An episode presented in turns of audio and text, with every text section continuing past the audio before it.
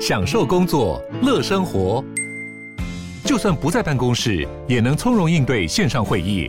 HP Dragonfly 透过专业的 HP Presence 设计，内建降噪及会议快速键，搭配清晰的 Bang & Olufsen 音效，增强音讯及视讯功能。HP Dragonfly 顶级商务笔电，采用 Windows 11专业版，让您在会议中享有最佳的视觉和听觉品质。我是赵少康，欢迎回到赵少康时间现场。台北股市跌九十五点，哈，台股昨天大涨了两百九十一点，涨了二点一八个百分点，现在跌九十一点，因为美股又大跌了啊！美股这是真是变来变去了哈。道琼大跌了六百四十六点，跌了一点九五个百分点；纳斯达克呢大跌两百六十三点，跌了二点四八个百分点。S M P 五百呢大跌二点零八个百分点，费城半导体大跌了三点一四个百分点，欧股呃都是小跌啊，都是跌不到零点二趴哈。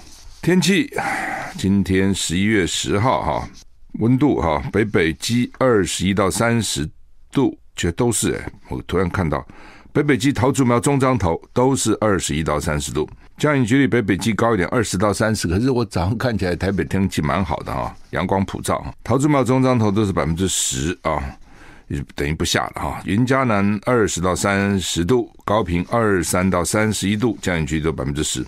宜兰二十一到二十八度，降雨几率六十。花莲二二到二八度，降雨几率四十。台东二二到二八度，降雨几率二十。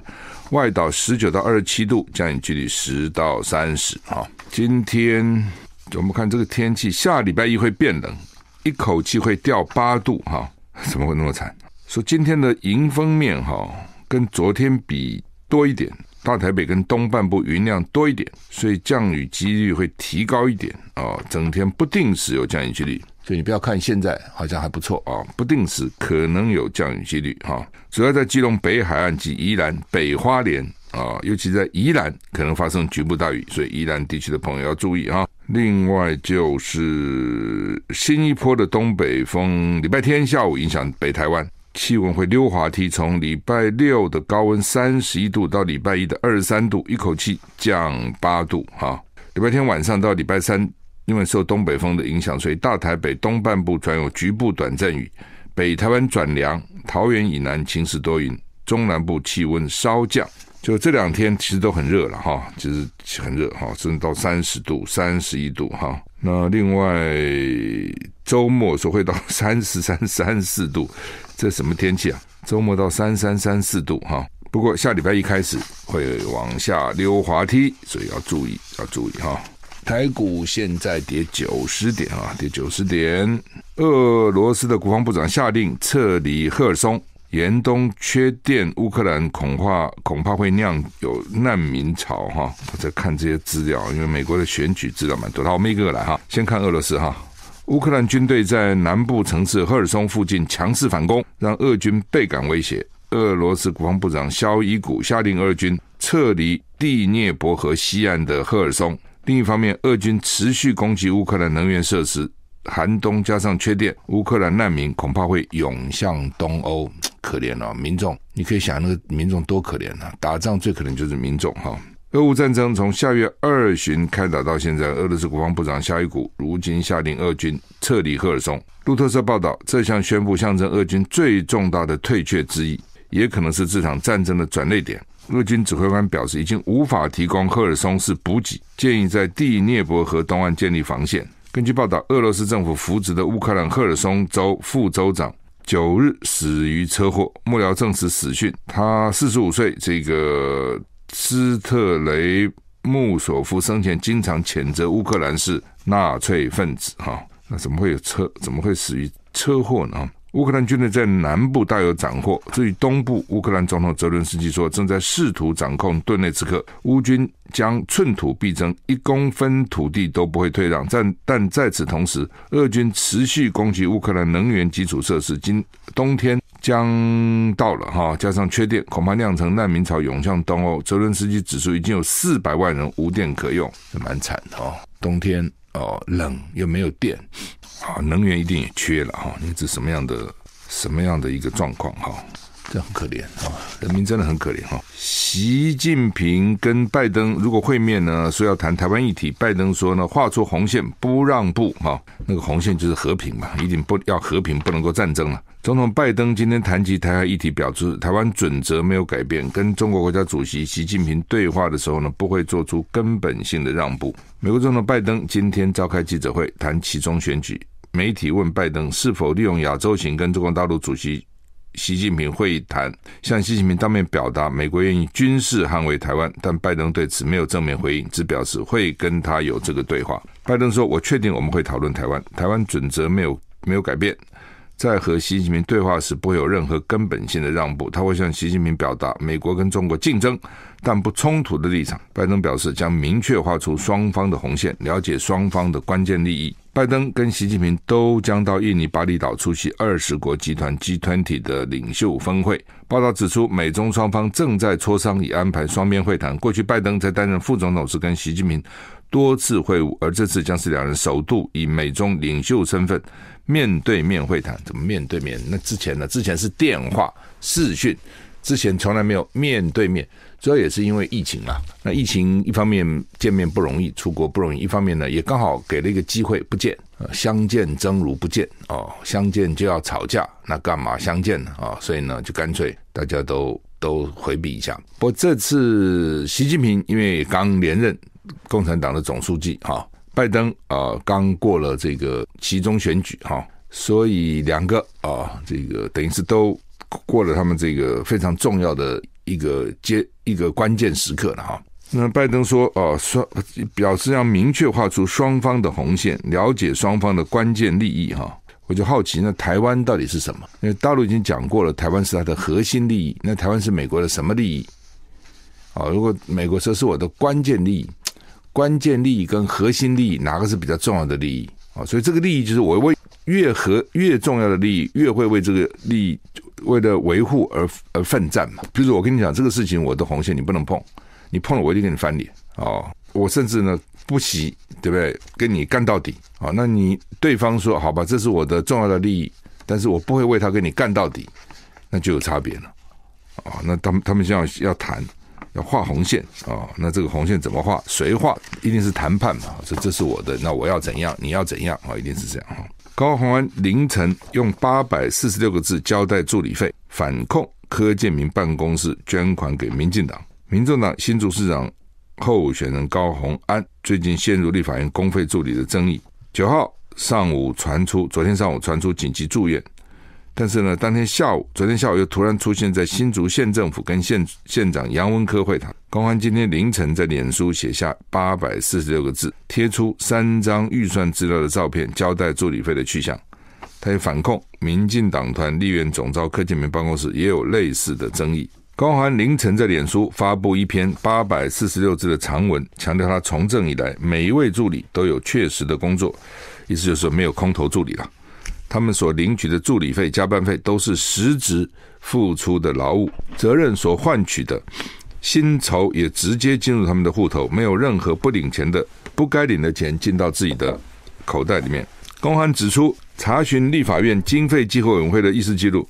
全院委员会在二零二零到二零二一年公费助理预算执行率皆为九十六趴，此预算项目包含助理待遇、奖金、加班费，可见国会委员办公室在助理加班费的报纸方面接近上限是常态。这也表示国会委员跟助理们勤恳问政的表现。这句话是屁话。高安续指啊，公积我等解释。高安续指，公积金都用在办公室相关支出上，举凡餐会、下午茶、日常生活用品、办公室装潢、家电、购买礼品、公务赠送等，如果有助理代垫他私人用途的支出，行政同仁也会定期来请款，并无外界恶意指控的公款私用。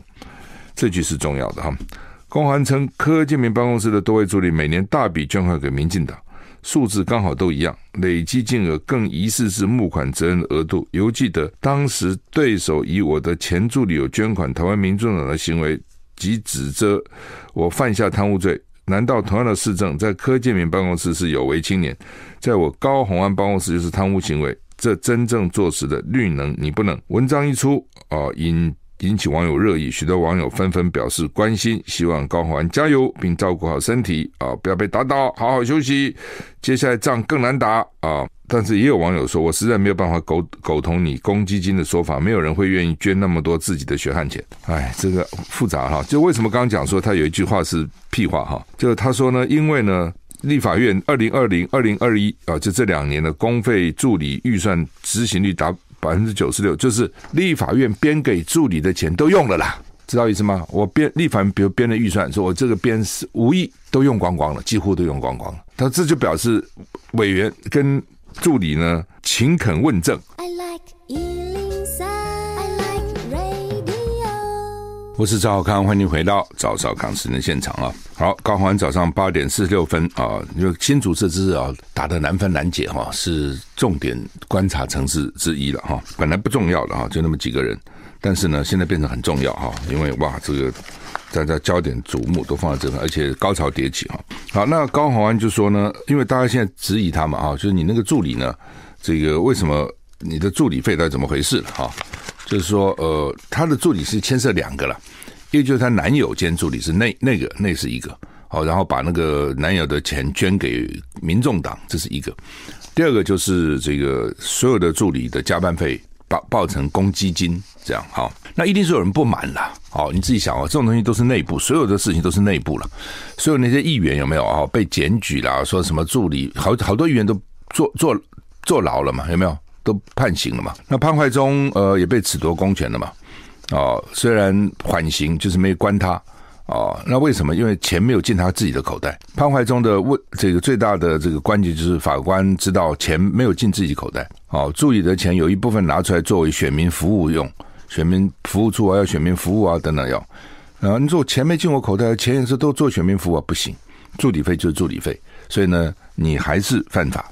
但是呢，因为钱没有进你口袋。所以呢，缓刑大概就是这样。那这些助理哈，凭良心说哈，怎么会被检察官起诉？都是里面窝里反呐，能够整你的人都是你身边的人呐，远的人怎么整你呢？不知道能够把那个什么皇帝暗杀掉的，总统暗杀的，基本上都是身边的人最容易哈。韩国不是好几次了吗？韩国人之前呢哈，也就是说高虹一定是啊，就他这样的做法，一定是有助理看了不爽了，所以才把资料都带走了。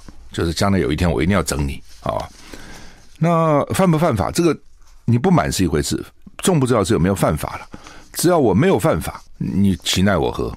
我我我钱要怎么样就随便我嘛，我爱干嘛就干嘛。就是说，问题就是这中间有没有犯法？也就是说，有没有是人头助理？有没有不是助理？没有做助理是领助理的钱？因为这个钱是国家的钱呐、公家的钱，那就很严重。大概就是这样啊，道理是这么简单。只要助理是有做助理的事情，那也领了这个国家的钱，但是做了助理是，他就是一个助理，他钱还怎么用是他的他的权利啊，你管不了他了。好，我们先回到高宏安讲这个这个立法院助理都很努力啊，很认真啊，等等之类。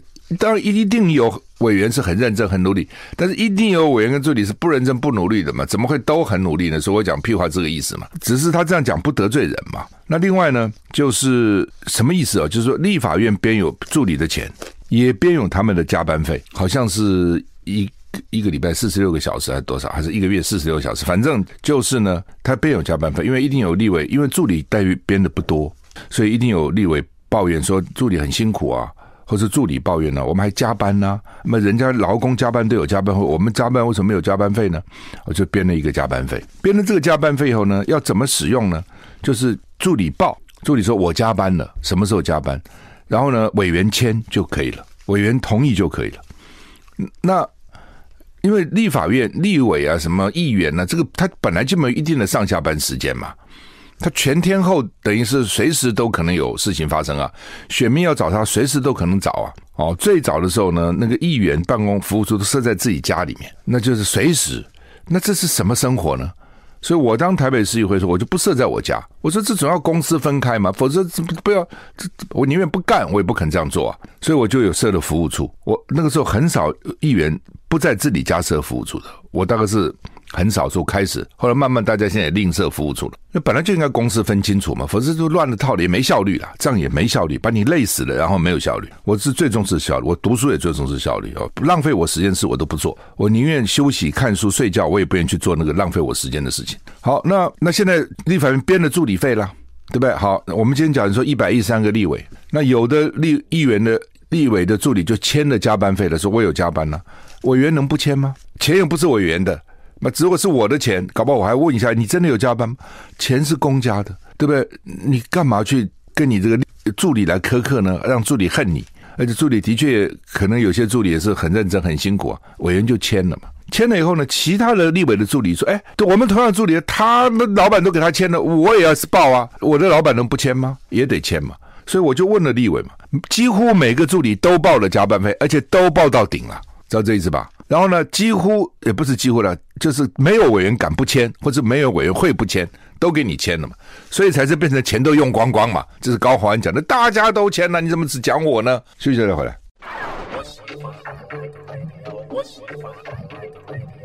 是赵少康，欢迎回到赵少康时间现现场。台北股市现在跌九十七点哈，好吧，回到这个新主啊，高虹安就我就刚刚讲说，立法院现在就变成所有的助理大概都领加班费，而且都报道满。你认为每个都这样吗？当然不会嘛，但是只是 这 这是不平则鸣嘛，你报我也报啊，对不对？公家钱不报白不报啊，哦，也不是委员的钱，对不对？那委员如果说不给他太要求太严格，这助理就恨你啊。到时候呢，你委员什么都跟你在外面宣扬啊，给你拍下来啊，跟你去讲啊，看你下次怎么选呐、哦，所以委员也不敢不核准了、啊，而且事实上也没有什么道理不核嘛，对不对？就是从人之常情，就跟你核吧啊。所以呢，高虹安就这个意思啊，就是说大家都在领啊，问题是大家都在领，绝大多数委一定说领了就给你了嘛。那高虹安不知道怎么想出这一招呢？领了你把这个钱要给我集中起来，你不是给你，要把集中变成一个公积金。高虹安是一个新委员，才做两年哈，他怎么会想到这一招？我不懂，他以前到底工作是哪里？一般新委员比较不懂嘛哈，除非有劳动委员这样做，或是立法院有其他委员这样做哦，否则一般这个就是会想到这一招也天才。凭良心说哈，那一定有人不满，我就讲嘛，一定有委员不满，就说我的加班费对吧？我本薪也就不高了，我就拿这点加班费，你还要给我集中去找公积金，对不对？然后什么？聚餐呢、喝下午茶？我不要聚餐嘛，我不要喝下午茶嘛，怎么你非要我把这钱拿出来这公用呢？一定有人不满了啊！你自己想嘛，呃，人上一百，形形色色，有个那么六七个助理也有不同的意见了，哦，大概就这样爆发了，大概就是这样子。所以现在高虹安回去骂柯建铭说：“你不是也没有助理费？”对，那不过高虹安骂的不是这个，高虹安骂的是说捐款。什么叫捐款呢？就不分区立委，每一党其实都一样，因为政党都都没有那么多钱嘛，但民进党例外了，民进党现在钱很多，就要补哈就要不分区立委啊，因为不分区立委跟区域不同嘛，区域你选举要花很多钱呐，然后区域你要选民服务啊，不分区要什么选民服务呢？不分区也没有选区啊，选选举也不花钱，政党就提名你了，好，所以呢，不分区立委呢，就你你比如说你有几个公费助理，有的就规定说你要拿几个。捐给党，党的党工就由你公费助理来做，也有这样子的，哦，也有呢。你要每个月你的你的薪水，比如说二十万，哦，大概十七八万了，我我加起来二十几万，你要拿，比如说这五万八万捐给党，哦，有的是一年你要捐多少，有一个 quota，哦，那理论上讲呢，就是委员自己的委员的费用要拿出来，比如说我一年这一个立委一年，比如两百万，你可能要拿六十万捐给党。剩下一百四十万你自己的啊！如果说我自己没拿钱，我不舍不得把我的钱交了，反正有助理费嘛，我就叫助理讲说哈，你把你的钱呢给用我的名义捐给党，党就有党党就有六十万呢、那党会不会管这钱怎么来的？大概也不会太管，就你反正捐给我六十万就好了。但助理为什么要拿这个钱给你呢？助理说自己的钱呢，干嘛要捐给党呢？所以呢，就会不会有假助理？就是这个人。他其实没有说做助理的工作，所以他也知道，只是我借你的人头，你就让我用一用吧，去申请个公费，因为你也没有做助理，这这钱也不是你的，那你就帮我捐给党哦，我也没有自己也没有叫你连钱给我没有，但是捐给党，但是这样其实就等于是替我捐给这个党，这个可能有法律问题，我觉得这个有法律问题。那如果这个助理也做了助理的事情呢，的确都做了，那领他该领的助理费。然后这个时候要捐帮帮我捐给党，我这个没有问题，这个不违法。为什么？他做了助理师，他领了钱，他爱怎么用他怎么用嘛。他丢在水里也是他的事情嘛。他要捐为什么不行呢？所以这个中间，所以他现在去骂柯建铭说，你也是助理费也都捐了钱了，就是要注意的，就是说到底这个助理是不是真正的有做助理的工作啊？假如说我跟别的助理一样做的助理工作，那没话讲嘛。好，或是说。我也同样做助理工作，但是别的助理一个月领五万，这个助理领十万，那个助理薪水是老板决定的，在一个总总额度之内决定。哎，那这个可能有点问题，你就是有点啊、这个多给的，为什么多给呢？不过这比较难判定了，我就要多给他，他资深呐，啊，他他认真呐，我喜欢他啊，不过总有一个道理了啊，所以大概是这样的啊，整个助理费这两种。啊，一个是所以男友那边的，一个是公积金这边的哈，大概是这样哈。台股现在跌一百零九点哈，那大家关心美国选举的哈，那美国选举到底怎样哈？美国选举呢说还不明啊，为什么不明呢？民主党表现的比原来表现的好哦，所以拜登很高兴，到处打电话恭贺恭贺什么恭贺当选的人了啊。共和党原来以为可以掀起。红红色狂潮，共和党是红色，民主党是蓝色。结果呢，有没有掀起红潮呢？说只掀起了红色涟漪哦，没有狂潮。但是众院可能还是共和党会拿下来哦，看起来共和党还是会把众议院拿下来。只是呢，没有想象原先的那么多赢了那么多。本来其中选举对我讲过，对现任就不是很有利了，就选民都是不满的啦。哦，选民因为不满才换人嘛。我为什么要换人换党？因为我对现任不满，我对现任很满，我就要继续选他就好了。我对他不满，我要换人换党。那我换人换党，我又不满啊、因为这 我就是不满，不容易满嘛。你自己想想看，不容易让我完全满嘛。那所以呢，到了其中，我要给你点颜色看看。我看这个联合报有一个图了哈，还是哪里有一个图？就是说，在克林顿时候，曾经一下子民主党就丢了五十四席耶。到了奥巴马更严重，丢了六十三席，哎，你看那个多惨。那看起来拜登不会丢那么多，所以拜登这种选举这种胜负相对的嘛，所以他就很高兴，大概哦。那参议院能不能保住呢？不知道。我昨天晚上到了将近十二点，因为昨天我们战情室在三创外面做现场外室外了，总是觉得说做一些户外的比较有有有变化嘛。那回去你看，我到家已经快十一点了哈，然后我就。整理一下，就看 CNN，因为你都看 CNN 嘛。到了十二点，这个有些赢，有些输，参议院还是很焦灼。到了十二点的参议院还是很焦灼哈。参议院到底怎样？四十八对四十八，到今天刚刚看还是四十八对四十八，原来是五十对五十。哦，参议院到我昨天晚上十二点看 CNN 还是四十八对四十八。那 Georgia 乔治亚州没有，他们每个州还有不同的规定啊。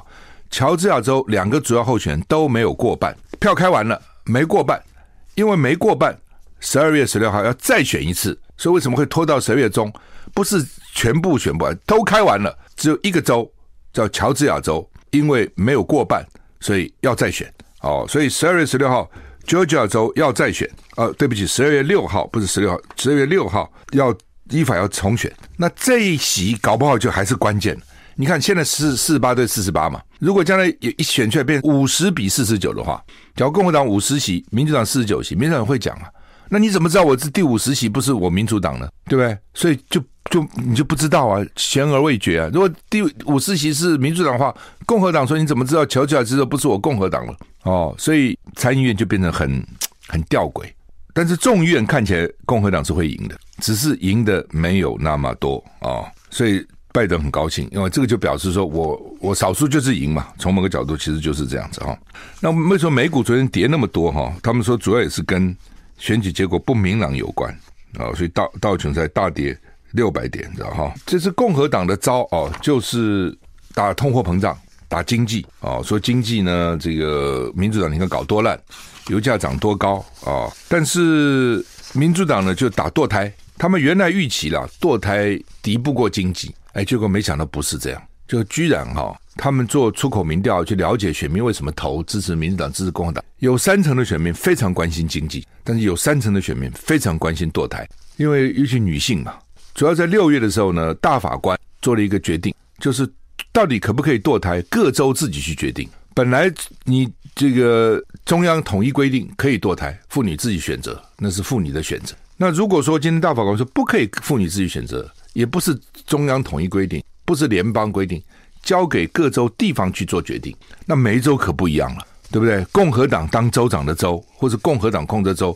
那就非常保守了，哦，就不可以。民主党控制就可以，哦，就有这么壁垒分明。有你看，美国的不同的政党就有这么大的差异，各种政策都有很大的差别。不管是劳工政策啦、社会福利政策啦，哦，然后呢，这个这个人权政策啦，哦，这个甚至同性恋政策都不一样。所以呢，这下很多妇女就生气了嘛。哦，什么意思啊？还又回到以前，回到几十年以前，你美国干什么？还倒退了？所以有很多人就要捍卫这个妇女的权益，就认为说呢，这很重要，这个可能比通货膨胀还严重。